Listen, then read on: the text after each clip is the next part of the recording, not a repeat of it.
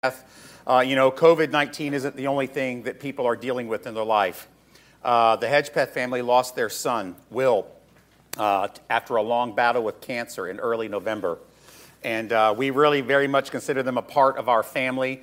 Uh, Bruce was the one that hired me at Church of the Palms uh, to be the lead teaching pastor at the Garden. and without Bruce, there would be no grace life in that respect. And so our church really reached out to them in a very difficult time uh, in a way that I believe I was so proud of the way that we lived out the surprising generosity part of our core values. He asked me to read this to you. We sent out an email to everyone yesterday, but he asked me to read this to you. to our dear friends at Grace Life, it is difficult to express how much Cindy and I appreciate your care, your friendship, your cards, your gifts, your calls, and your many other expressions of love and support during Will's battle with, battle with cancer and since his passing on November 10th. We thank you. It has been humbling and beautiful and sustaining that in our time, in the darkest valley, you have ministered to us in such profound ways. I never realized how impactful a sympathy card with a handwritten message could be, but yours have all touched us deeply. A number of you have made significant gifts to the Grace Life Food Pantry in Will's memory. We are grateful for your kindness and generosity. It was Will's wish, since his illness made it impossible for him to eat, that others would not experience hunger as he did. We believe that the ministry of Grace Life's Food Pantry is helping prevent people in our area from being hungry. And our prayers that God will continue to work in powerful ways through this important ministry. Again, many thanks, and may God bless you richly in this season of Advent and Christmas. With, what, with much love, Bruce and Cindy Hedgepeth. They're dear, precious people to us, and they wanted me to convey how much you mean to them. Uh, real quick before I preach, we're excited about December 24th, right here, 5 p.m. at McCurdy's. Christmas Eve Unplugged. It's going to be a very different feel. It's going to be family friendly. If you have kids, the room will be friendly for kids. Uh, some of them can even run around. Uh, did I just mess up by saying that? No, okay, that's fine. They can run around. We're going to have like some acoustic Christmas worship, and then we're going to be talking uh, in an informal way, the people up here, about peace, hope, joy and love, uh, the things that we've been celebrating each week as Megan has led us through Advent. I'm very excited about Christmas Eve Unplugged. It's a very unique way for us to celebrate together, and I hope you'll make it on your calendars. It will be on Facebook Live, like Grace Life TV. It's kind of a Grace Life TV uh, feel like we were doing a few months before, and on YouTube. Uh, so everybody can join with us. All right, with that in mind, let's go toward um, the, the message for this week. We're continuing the Gospel of Mark. This is week number 56, and I've entitled this sermon Jesus' Tax Returns. So, question Have you ever gotten like, like in August? I'm not talking about the end of the year, but have you ever got like in August in the mail an envelope that says IRS? Do you get, because you know it's not something, congratulations, you did a great job with your taxes in August. That's not what they're doing, right? Usually a letter from the IRS in August means there's a problem and you're going to need to rectify it rather quickly. Because if you don't, we're going to, you know, fines and fees, and, you know, maybe sometimes if you really ignore it, jail. um, why is that? Why do we get a little nervous? Have you ever, as a person, just, you don't have to raise your hand, but just think, have you ever paid somebody to help you with your taxes? Maybe you hired a tax service. Maybe you have an accountant Maybe even just TurboTax, like you would never just take the form and just fill it out yourself. Right? It's software now, it's an accountant, a bookkeeper, or some sort of expert, right? Well, why? Why do we go through all that trouble and even that expense? Well, I'll tell you why. A, you don't want to pay any more than necessary, of course, right? You don't, nobody loves to, I don't care who you are, you don't love to overpay your taxes. But B, you want to make sure you don't violate the law and get in trouble with the IRS, that's the last thing you want. You know, there are many famous stories about people that got in trouble violating federal tax laws. My favorite story is one about, I guess, Lil Wayne. Y'all know that guy? He's a rapper, if you don't know. $12 million he got in trouble with the IRS. 12 million. Nicolas Cage, who used to live part time on Longboat Key, 6 million bucks. He got into a lot of trouble. Willie Nelson over the course of like 20 years, his accountant misled him $32 million. And he signed an agreement with the IRS that he would make an album and they would get all the proceeds from the album. They only got like 3.4 million of it, but you know, because it was one of his worst albums. He probably wasn't motivated, right, to sing about the tax man. you know, Martha Stewart went to jail over a quarter million dollars from the IRS, 260,000.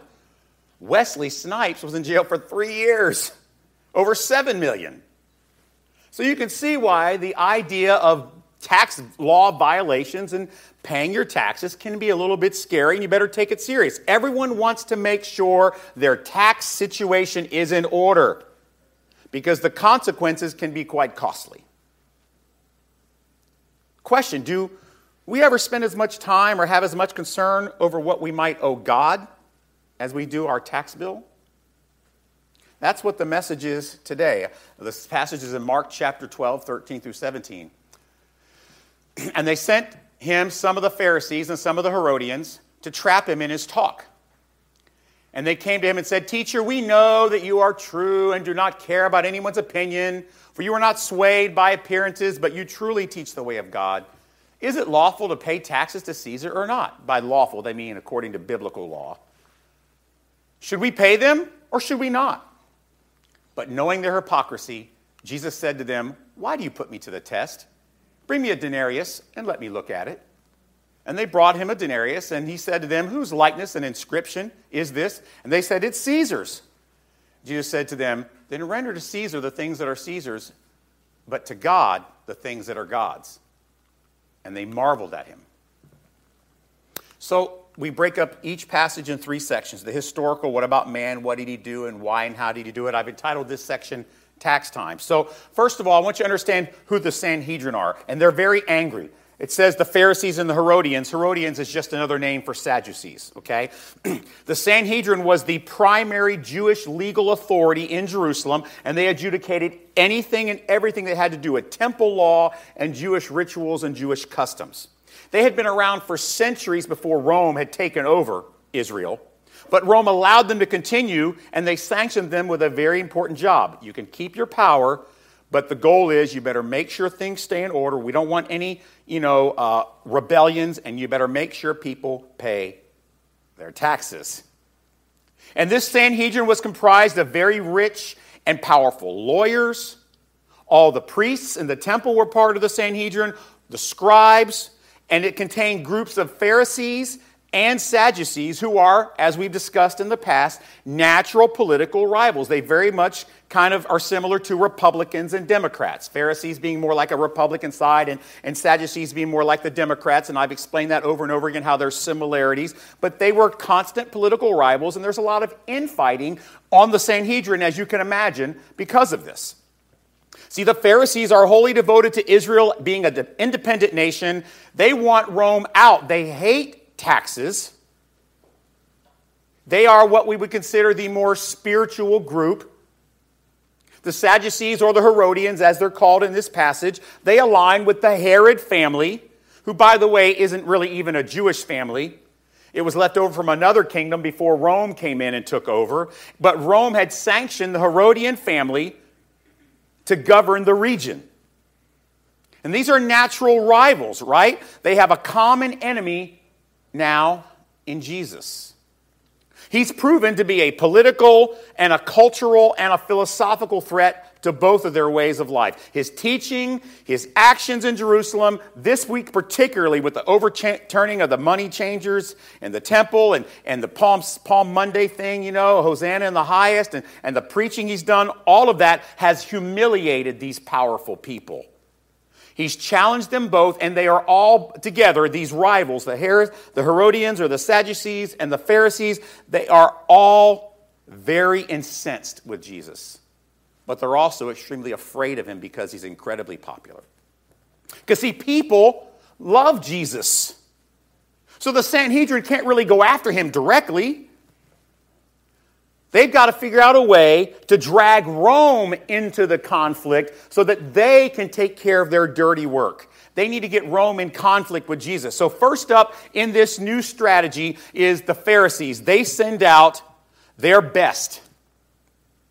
They send out their best uh, legal experts when it comes to the Mosaic law. The Sadducees will try their hand later in the day. We'll talk about that next week. But this is the group of Pharisees first trying to trap Jesus with this question about taxes. I want to talk about Roman taxes for just a minute. See, most people, especially those who follow Jesus, and virtually all the Pharisees, they had a tremendous disdain for big Rome and its many taxes. Of course, the Sadducees were okay with it. They liked big Rome, they liked the taxes, it gave them power all the types of taxes, right? There were land taxes. If you're a farmer, there were crop taxes. In other words, one fifth of everything you made went to Rome. There's import taxes. There's border taxes if you cross between one region to another. If you go into a city, there's a city gate tax. There are tons and tons of ways that Rome was having money flow back. Taxes, taxes, taxes, taxes. That word just rolls off the tongue, doesn't it? It's a beautiful word taxes. I love saying it, it's so fun to say. But this particular tax they're talking about is this thing called a poll tax. Now, I'll explain that in a minute, but I want you to understand the history of Roman taxes in Israel. Uh, Josephus, who is a big uh, Jewish historian, he writes a story about a man named Judas. It's not the one we think about that betrayed Jesus, it's a different Judas, right? He actually led a rebellion, in probably about 6 AD, probably three years after Jesus was born, he had a rebellion against Rome because of all their taxes.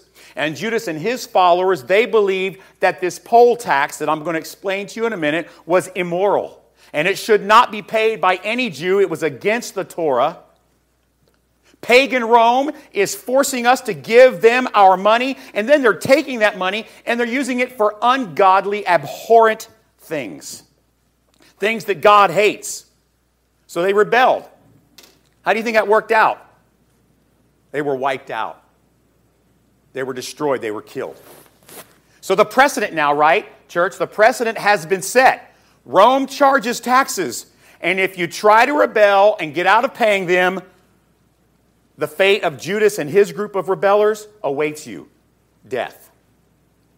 And so, what happened is each year, Rome, and this is what the poll tax was that they're talking about, each year, Rome mandated that every region would conduct a census. Empire wide, and it's mandatory. And what would happen is you would have to go back to your home city, get counted, and you paid a tax. That tax was equivalent to whatever you would earn in a full day of wages. That is the tax you had to pay to the Roman authorities once a year when they did this census. Sentence, uh, this uh, t- census. As a matter of fact, if some of you remember your Christmas story, that's why Joseph and Mary were traveling to, to Bethlehem, right, to pay their taxes and be part of the census. And along the way, Jesus was born. Great, Jesus, you couldn't wait for a couple weeks. Now we got to pay a third tax. Thanks a lot, Jesus. So that's Roman taxes. Now let's talk about flattering Jesus. This is what they do. See, the Pharisees, right? They decided taxes is what they'll use to put Jesus in conflict with Rome, and hopefully they'll take over and execute him. If they can get Jesus somehow with his huge public following to come out against Roman taxes like Judas and his followers did, right? Herod will have to act. And if Rome, through Herod, acts, people will run from Jesus out of fear of being killed. So they send their smartest Pharisees to set this tax trap. And their trap is a legal one. And later on in the day, we'll talk about it next week, the Sadducees would try a philosophical trap, but we'll get into that next week. That's next week's sermon. But this one is a legal tax law type of trap. These guys think they can manipulate Jesus. It's pretty amazing. And they start to appeal to his ego they start off with dishonest flattery. Let's just read it again. Here's what they say. Here's what the Pharisees say to Jesus We know that you are true, and you don't care about anyone's opinion. Jesus, you are the bomb. For you are not swayed by appearances, but you just teach what God's word says. We know that about you. You are awesome. So please, dear teacher, please try to teach us this important question. We're struggling with this, Jesus.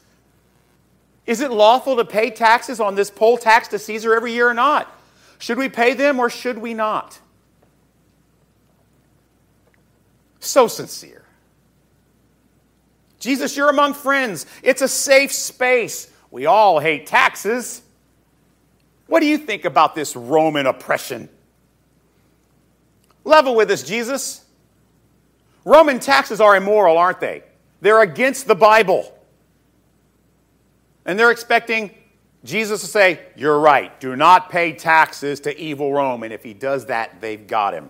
Now let's look at the theology of the passage. What about God? What does he do and why and how does he do it? I've titled this part of the sermon, Render Unto God.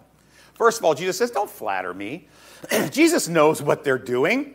He's not fooled by their flattery, their enticement, their compliments, their faux adoration. As a matter of fact, here's what's fascinating the Greek word that's used here why are you trying to trap me? Why are you trying to entice me? It's the Greek word parazo. It means to entice. You know what's interesting about this word? It is exactly the same word, get this, used to describe Satan's temptation of Jesus in the wilderness. Jesus, you could call angels if you wanted to. Will you do it? Jesus, if you just do this, I'll give you everything in the world. Will you do it? See, Jesus has been here before. He's been tried, he's, people that better than these Pharisees have tried to entice Jesus. Satan himself has tried. He knows it's a trap designed to bring about his demise. But the problem is their plans don't fit his timetable, his time frame. Oh, he's going to die. He's already predicted that many times, but he's going to die when he wants, how he wants, where he wants, by the hands of who he wants and chooses. So Jesus, what he does is so brilliant, guys. And this is there's so much here, right? I really struggle with trying to keep it down, but Jesus publicly expo- exposes their true intentions. Why do you want to trap me? I see right through your silly, stupid facade. I added that. He didn't say stupid. I said that. You don't believe what I say is true. If you did believe what I say is true, you would be asking quite different questions than you are. Instead of asking about questions to do with this world, you'd be asking about questions regarding the kingdom of heaven. And so he first deals with Caesar's riches. So understand something. In three years of public ministry, this is fascinating. Jesus barely mentions the most important topic in all the land, which is Caesar. He never mentions Herod.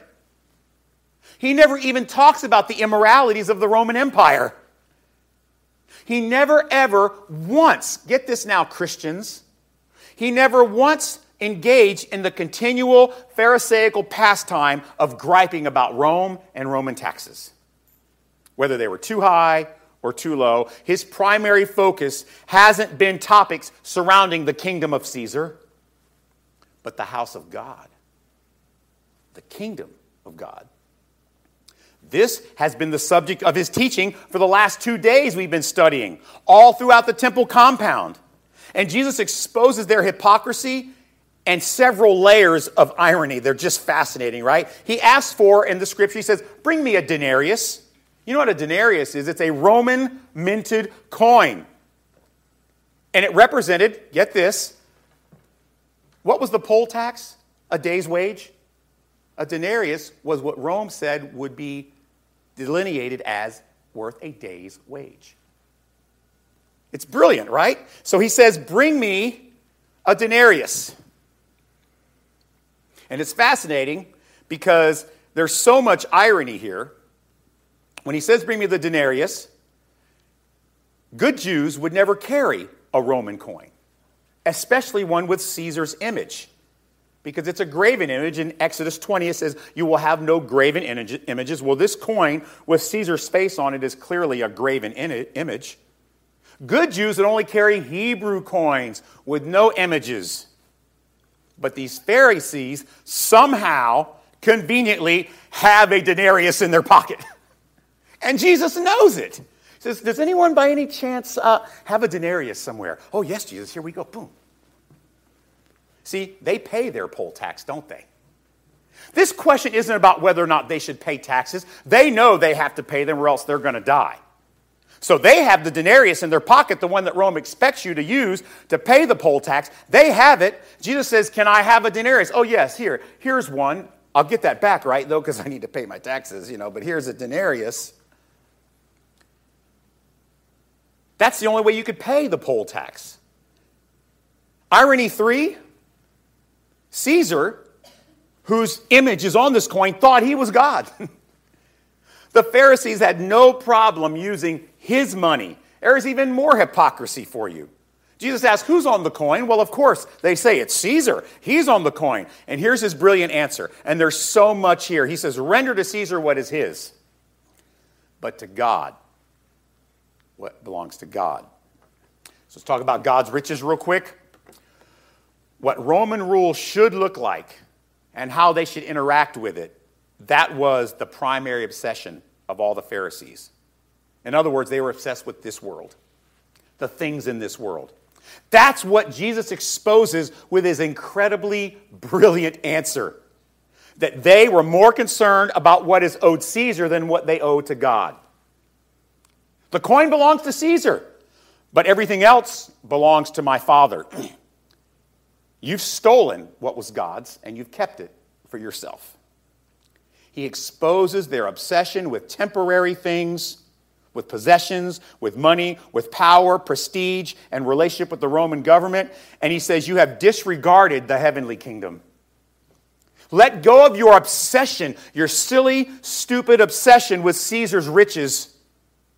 Let go of your obsession with your place in this world and embrace my kingdom, the kingdom of heaven.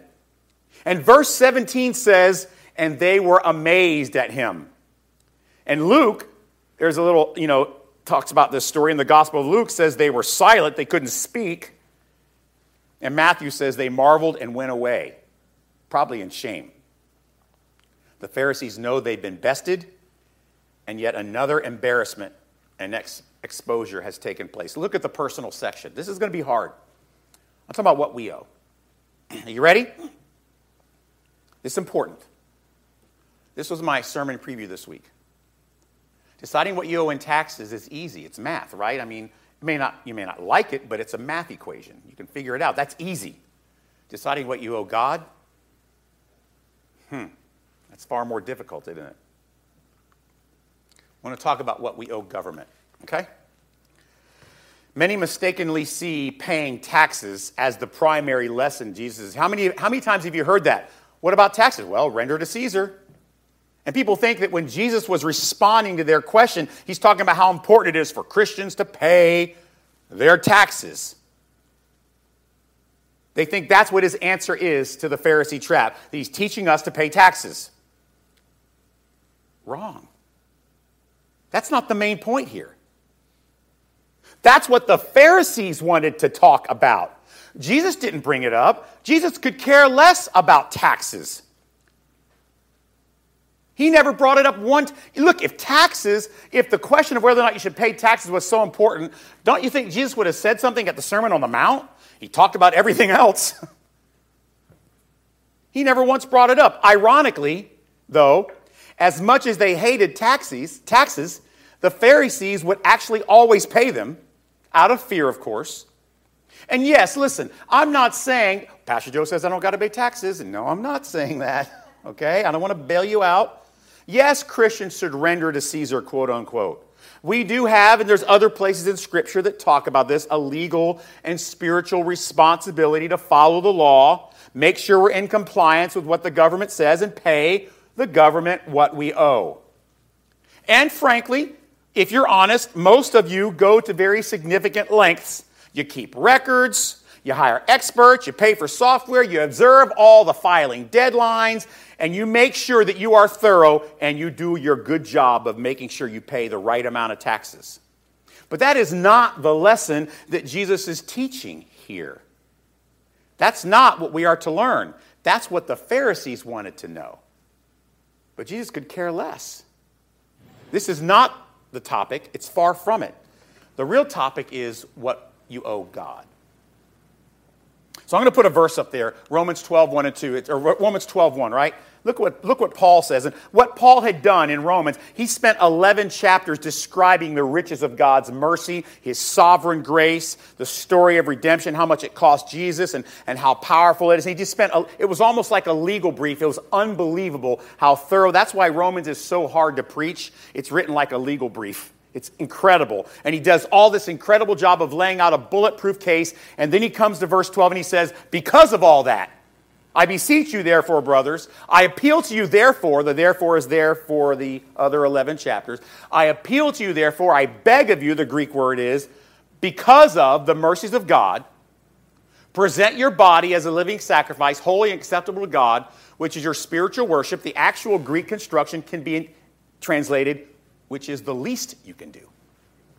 I beg of you, because of the mercies, I've just spent 11 chapters explaining, I plead with you, I implore with you, present your body a living sacrifice, holy, acceptable God, because it's the least you can do. That's what you owe for what God has done. See, why didn't the Pharisees ask why he called the temple his house a couple days ago when he said, This is my house and it's a house of prayer? Why didn't they ask what God required of them? See, it indicates where their heart was. It was on money. Listen, church, money.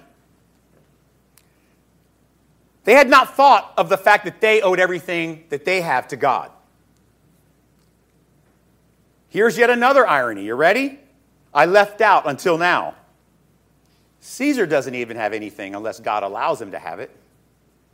In fact, there's a story in Matthew 17 when the tax collectors came and said, Peter, doesn't your teacher pay the temple tax? And Jesus said to Peter, Well, this is my Father's house, the temple. Why should I pay taxes? But to keep the peace, take a shekel from the fish's mouth and use that to pay the temple tax. By the way, a shekel was four drachma. The temple tax was two drachma per person. So Jesus said, Take the shekel, which is tax enough for you and for me, and pay it just to keep peace. He didn't need to pay it, he just did it because it wasn't the most important thing to him. See, Jesus said many times throughout his ministry, everything belongs to me and my Father, even our own very selves. That's the real point. He's saying, stop sweating Rome. What you owe Rome is tiny. That's nothing.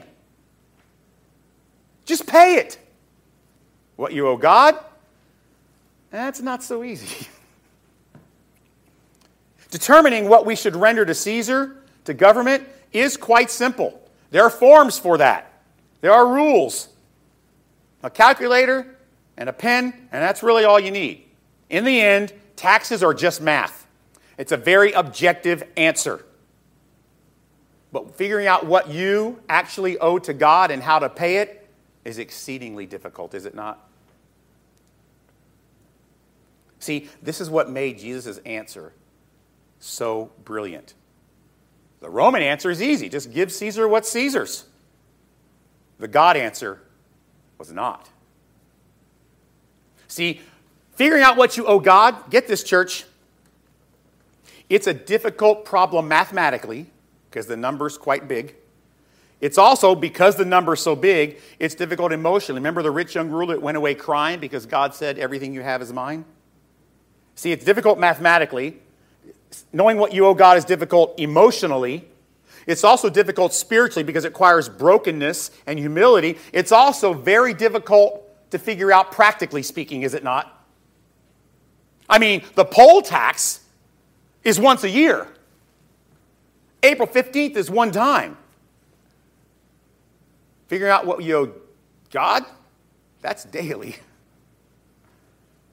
And it's not just about money. Oh, it is. Don't I'm not letting you off the hook. It is about money, but it's not just money, it's our time, it's our faithfulness. It's our reliability. It's our priorities. It's our goals. It's our reputations. It's our relationships. It's every one of our choices and every one of our actions. All of those figure into the equation of what does God deserve from me? And while we do pay our taxes, consistently. Right? I mean, most of you in here pay your taxes, I hope. We do pay them. The problem is, I don't think we do a very good job of figuring out what we owe God consistently. Most of us habitually ignore that, in fact, don't we? Matter of fact, what we do, if you're really honest about it, is we keep a lot of what we owe God for ourselves. So, the last point I want to ask you who's really our God? Remember the irony that I pointed out that Caesar's face was on the denarius because he considered himself a god? Do you remember that? See, that's why they marveled, and that's why they walked away stunned, perplexed, impressed, and probably even fearful because they had been exposed and they were nervous. I mean, if we truly rendered to God what is rightfully His, how different would we look right now? Like, even right now as we speak, if your mind is wandering a little bit, what if your main focus was, in fact, making sure I render to God what is His? What would our attention look like? What would our priorities look like? What would our schedule look like? What if we, get this now, what if we spent the same amount of time and energy figuring out what we should render to God as we do counting our money, planning with our money, and making sure we have the right tax bill? What if they were the same?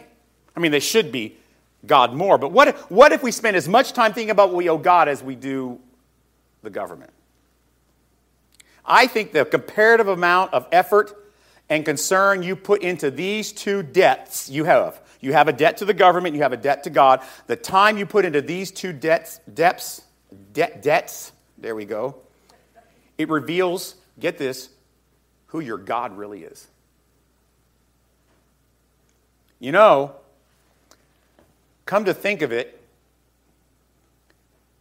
if our primary focus is on what we owe Caesar, it may be that, and, and, and walk with me here, right? I'm going to bring you full circle back to the story. If our primary focus, or if our main focus is on money and the world and our possessions and what we owe the government and our taxes, if that is a focus more than what you owe God, walk with me here. Is it possible that all our talk and all our worship about Jesus being King of Kings and Lord of Lords and our Savior and the great God Almighty and all those things we sing around, is it possible that that is just like the flattery of the Pharisees? Is it possible? I mean, if that really is the way we have our focus divided, then our worship is really just empty flattery. It's not really our God, the money is. Maybe our flattering worship is just really motivated out of fear. He might take away our earthly blessings, or maybe hope that we'll get more. Maybe our worship has more to do with earthly treasure than it does heavenly. Maybe our God is money and not the Father. Maybe this Christmas season, it's time individually, we do a little introspection. Look, unfortunately for you, I don't have a quantitative answer for you personally about what you should render to God. if I'm honest, I'm struggling with the immensity of my own bill, okay? I'm having a hard time figuring it out myself. Don't ask me to help you with the math. But I really think we should take some time individually to stop and reflect God, how much am I focused and concerned about rendering to you what you owe or what I owe to you. Heavenly Father, we just, this is an overwhelming truth. Because all we want to think about is what we can see, what makes us comfortable, what we're earning for, what we're striving for, what we're working for, what's around us. And yes, of course, we're supposed to be good citizens.